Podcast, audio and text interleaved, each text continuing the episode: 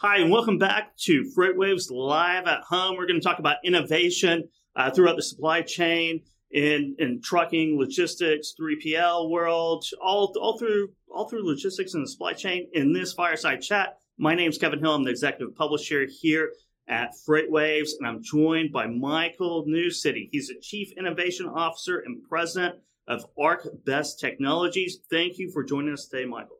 Thank you. I'm glad to be here, Kevin. Perfect. So, um, can you introduce yourself and, and your role at ArcBest Technologies and within ArcBest to our audience uh, right now? Sure. Yeah. So, I've had this innovation role um, in the organization since 2015. It's a new role to the organization at that time, and it's kind of set on a five to seven year horizon in terms of uh, really driving uh, transformative informa- uh, innovation to ArcBest. And uh, so I'm very excited about that role uh, for the organization. Um, you know, ArcBest Technologies, uh, I serve as the president. Uh, it's a wholly owned subsidiary of ArcBest. It's focused on the, the traditional information technology function, uh, as well as data science, operations science. Uh, we've got an engineering group that's focused on research and development around the operational elements of freight operations. And we've got a group of about 500 tech and uh, analytical professionals who really understand technology as well as the freight transportation and logistics space. You're based there in Fort Smith, Arkansas, and that's where a majority of ArcBest Technologies uh, is based. But you said you had a few other campuses around the, the, the country? Sure. We've got Plano um, through our Bear acquisition, and then also uh, Medina through the Panther acquisition. And so we've got really three main campuses uh, for our technology employees. That's great. And now you've been um, with, with ArcBest for a, a, number of years with with a, varied roles. I mean, we were talking right before we hit the, the record button here uh, about you had uh, done a stint as the CFO uh, of ArcBest. Uh, I, I guess with these varied roles, and now as Chief Innovation Officer, what kind of perspective does that give you? And also, how has trucking and logistics changed uh, in your tenure? Yeah, I think you know, you know, back on the CFO role, that was a great opportunity for me. Um, and uh, I was a non-traditional CFO from 2010 through 2014, and it gave me a, a much broader perspective on how we view strategy as well as portfolio management. And so, coming into my role now as uh, heading up innovation and technology, I've got a, a, a very uh, tight focus on making sure innovation uh, meets the strategy, is driving the strategy, and is viewed from a portfolio perspective. But you know, when I pull back and look at um, the industry um, and how it's changed in the last 25 years, I really take it from a system perspective, um, not just the supply chain, but um, when you think about a system, you've really got three levers that drive uh, drive its scale or the number of elements in the system, its its diversity, uh, the number of different elements in the system, and, and then connectivity. It's the relationship across all those elements. And when I think about how our industry has evolved uh, over the last you know 25 years, you've got the number of freight modes, you've got the increasing number of capacity providers, asset based and asset light for each mode, and then you got all the different ways that that we're connecting. Um, you roll in the uh, increasing number of what I call uh, technology arms dealers, like the TMS platforms, the, the API connections, the data aggregators, the, the digital born startups. And you've got a very complex system in our supply chain. And so what I think about when I think about strategic supply chain innovation, I think it's about making that very complex system more accessible, more easily accessible to those uh, depending on it, engaging it. And to me, that's the journey that ArcBest um, has been on in trying to help shippers and capacity providers kind of navigate this complex landscape. It's uh, it's our strategy around building the multi-mode uh, asset light operation alongside the asset based, and and it's how we've invested in technology and innovation uh, to to drive that. Yeah, I mean, it's, it is it's all about collaboration, innovation, uh, and, and, that's kind of where the, the industry is going right now. Um, when, it comes to, to ArcBest in particular, I mean, it's you know you have 25 years of experience. ArcBest has 100 years uh, uh, of experience as well. Uh, what does it take for an established player uh, to, to be at the forefront in innovation and trends in, in technology and how business is done today? Yeah. So I use the phrase pragmatic innovation. It, it, there's a quote from Steve Jobs who said, uh, you know, focus is saying no to the a thousand good ideas. So you need the focus, but you also need the thousand good ideas. And for me, that happens across, you know, two or three spectrums. It's it's about investment and it's about people and partnerships. And um, you know, first, the, the tech investment. You, you've got to be investing at the right level of technology and innovation investment. You know, ArcBest, we're currently around four percent of revenue uh, on technology and innovation investment. We we believe that's in line with the industry. However, we also believe that much more of our, our total tech spend, around 45%, is going toward those uh, transforming initiatives um, versus the industry average around, which is around 30%. And we, we've been able to do that um, because we've optimized those run the business technologies through a mix of, of homegrown and, and off the shelf systems, uh, cloud, on premise technology. But we've also transformed the way that we view technology spend. It's much more like a portfolio of investments. It's tightly aligned to our strategy uh, versus treating technology like a like a keep the lights on type function. The other side comes from people, and really kind of in two forms. It, you've got the people you hire and the people you partner with. And the right mix enables you to have a company that that you've got technologists and innovators that really understand your business. Um, our average tenure for technology employees is about 13 years. And so they not only know the technology, but they also know the freight business. And then companies have got to really be open about how they form partnerships. You know, this provides a variable component where you can flex uh, investments as the need arises and source key talent. An example for us is our data science team. We've got over 100 folks uh, working in data science, and, and 50 of those are direct ArcBest Technologies employees, and the other 50 are offshore, nearshore, um, and that really enhances that portfolio. And the last thing I'd say, Kevin, is that you've got to really think open about your partnerships. You know, you got to be much more comfortable working with early stage startups, uh, working with uh, emerging tech, uh, and we've got folks that are dedicated and looking at that space as well. And it's interesting because you brought up Steve Jobs and, and saying no to a thousand good ideas. And uh, over the last I, at least five to let's say 10 years, freight tech is a happening space, right? A lot of VC investments, a lot of good ideas out there, too many good ideas sometimes, right? Because you get into those thousands of good ideas and you're talking about partnerships uh, right there. It's, it's a difficult process, right? To, to winnow those down, who are you going to partner with? Because there are a lot of really good ideas at that, but that means that there's a lot of due diligence by uh, but by logistics companies like like ArcBest, right? That's right. I completely agree. It, it really reminds me of. I mean, I was involved in the uh, um, in the late 1990s in in our entry into into the dot com era with the company, and I just remember um, a lot of um, ideas chasing problems. I remember uh, attending a lot of conferences and and with the team, and we'd get back and we and we'd kind of compare notes and it was really interesting to say, wow, there's a lot of interesting things out there, and we're just not sure how they're gonna how they're gonna continue.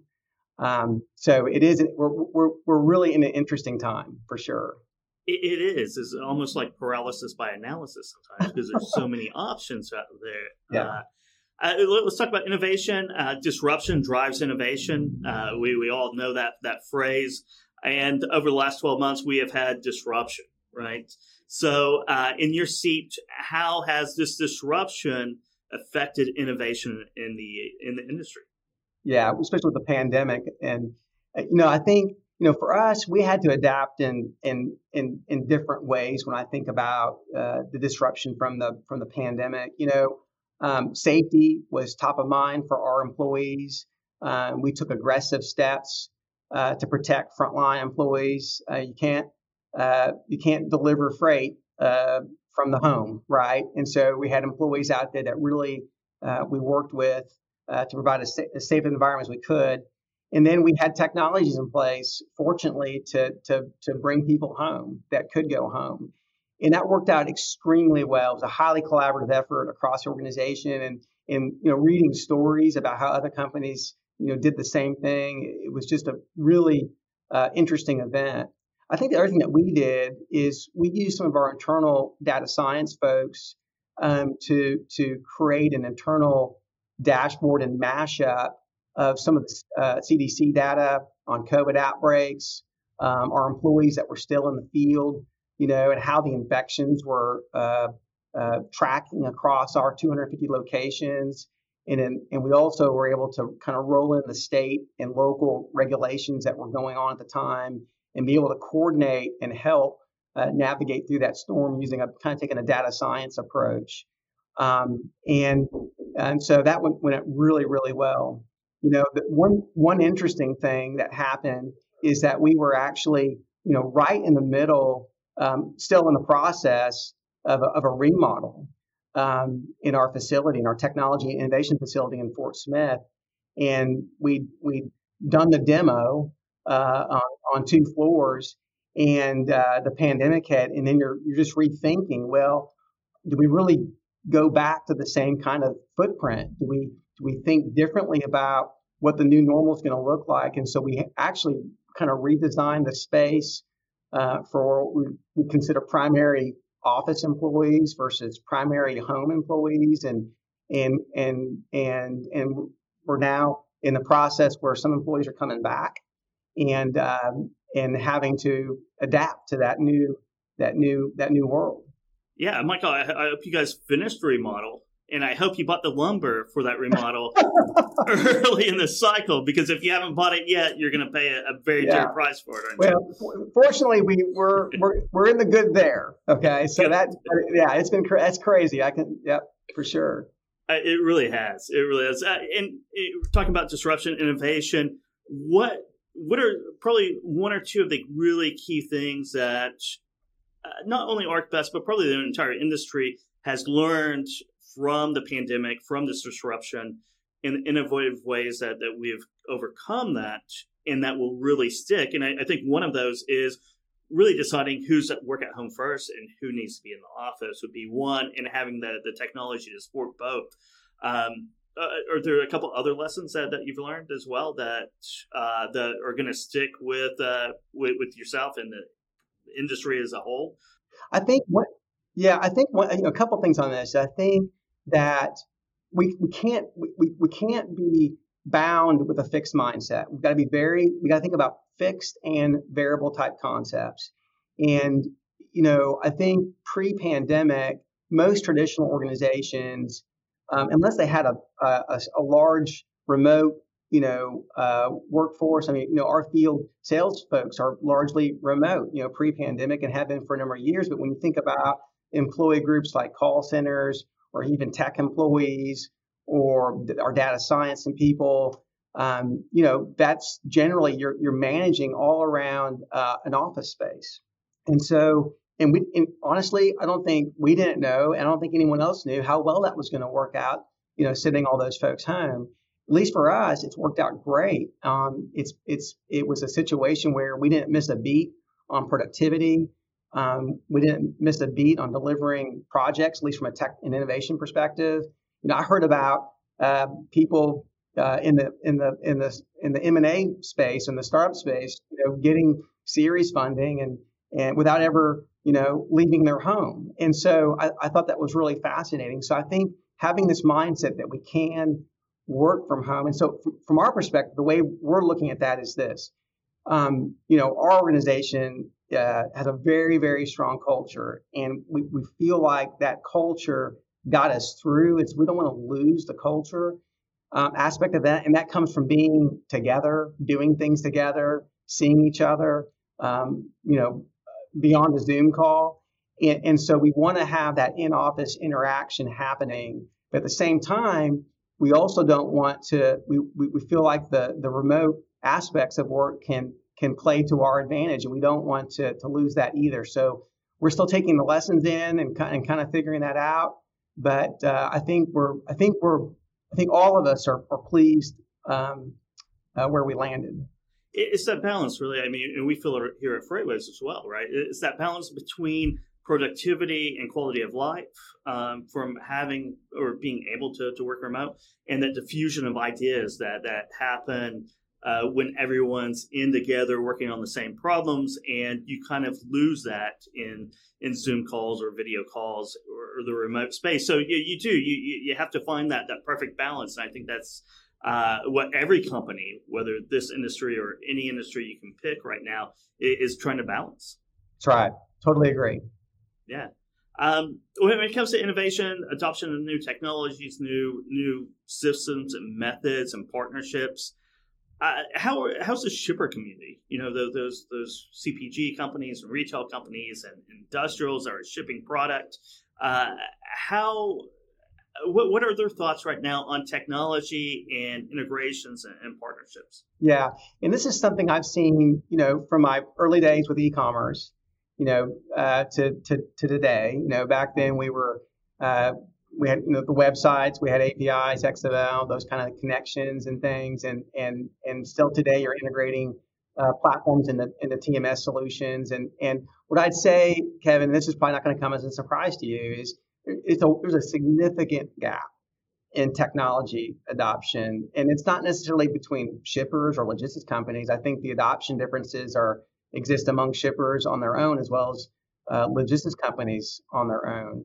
Uh, you've got leaders, you've got laggards, you've got um, some some organizations where they're innovating, they're early adopters of new and emerging tech. Um, some on the bleeding edge, and you got others that seem to be kind of still living in the in the Stone Age. You know, their uh, systems are always uh, at the at the end of the life cycle. Um, and and then you've got some that are in the middle with a more pragmatic approach.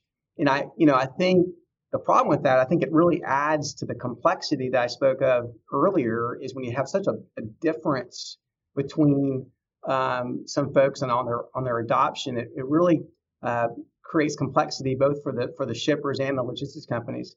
And you know, quite honestly, it's it's also why you've seen uh, such interest from from the startup community in, in our space because of those inefficiencies.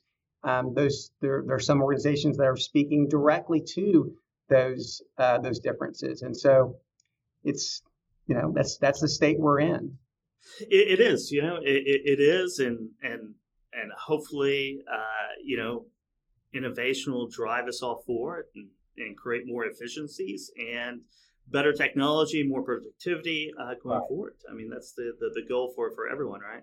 Yeah, I agree. Uh, yeah, and, and we're talking about pushes in, in, technology and innovation.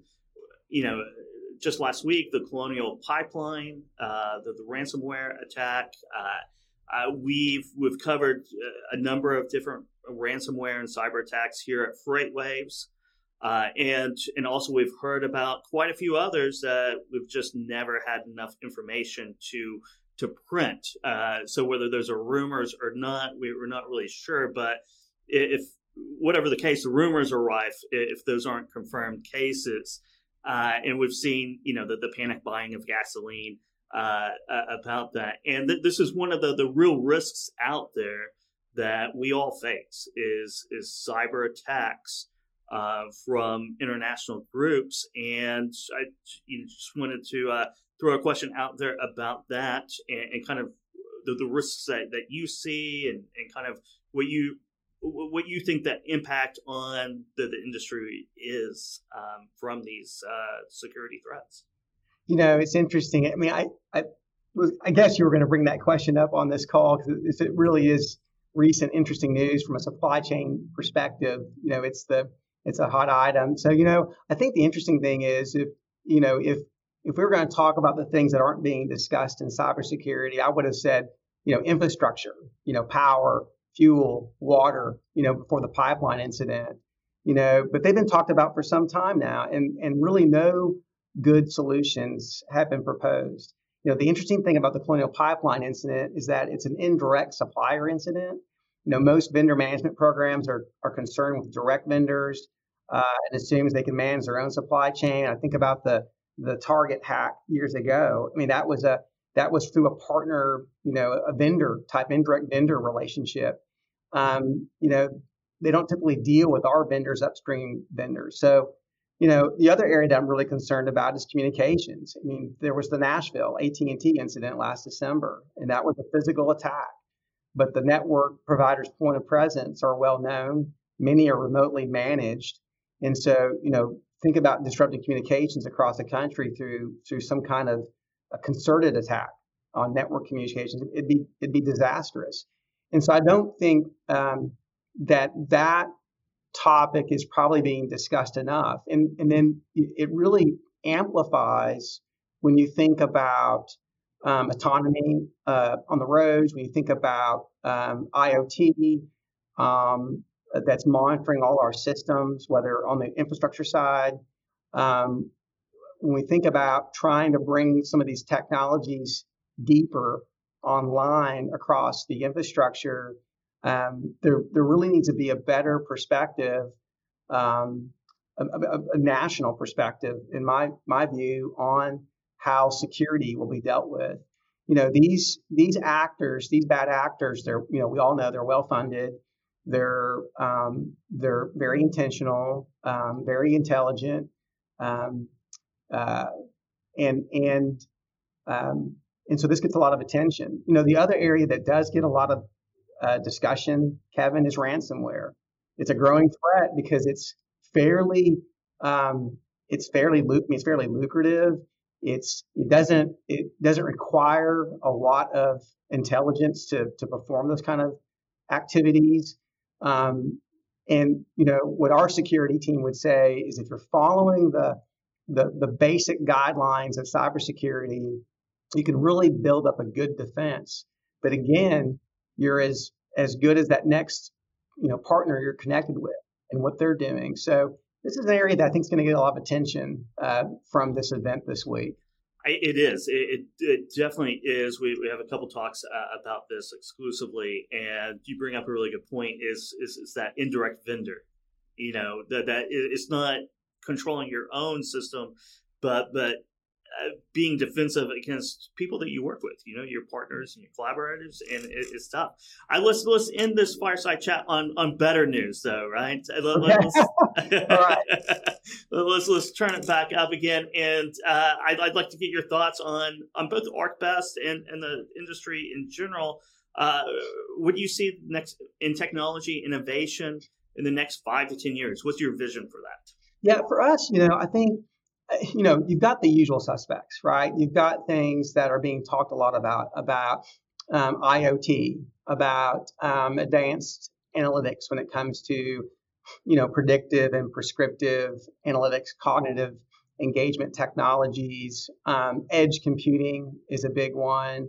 Uh, 5G technologies, um, automation, of course, or, or augmentation type technology. Those are those are all um, big technologies. They're exciting. There, there's a huge amount of interplay between those technologies. And so, what I'd say, you know, when I think about more near term over the next five years, I think we're going to see a significant percentage of, of tasks today that can become automated, that can become uh, where the decisions can be augmented. And it's not about replacing people, it's about uh, kind of, you know, uh, mind and machine doing better together than what it could do separate. And so I really feel like that's a that's a, a good place. You know, we've we've developed a number of machine learning algorithms really embedded in the systems that our employees use. They're they're designed to to augment to to improve decision making.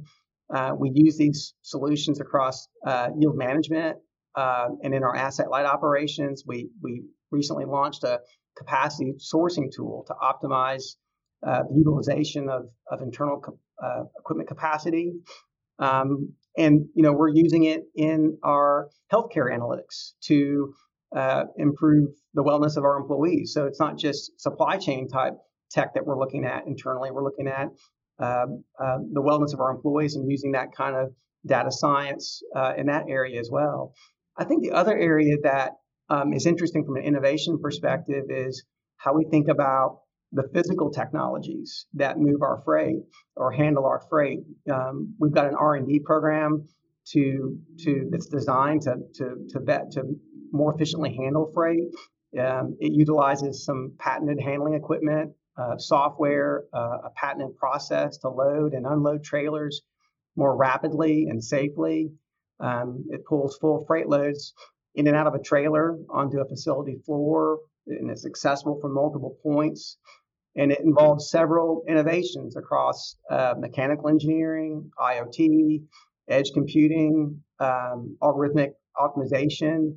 It's it's early stage. It's in a limited number of locations, but it provides ABF Freight, our asset-based operation, an opportunity to evaluate the, the potential for, for safety, for improved working conditions for our employees, and for a better experience for our customers.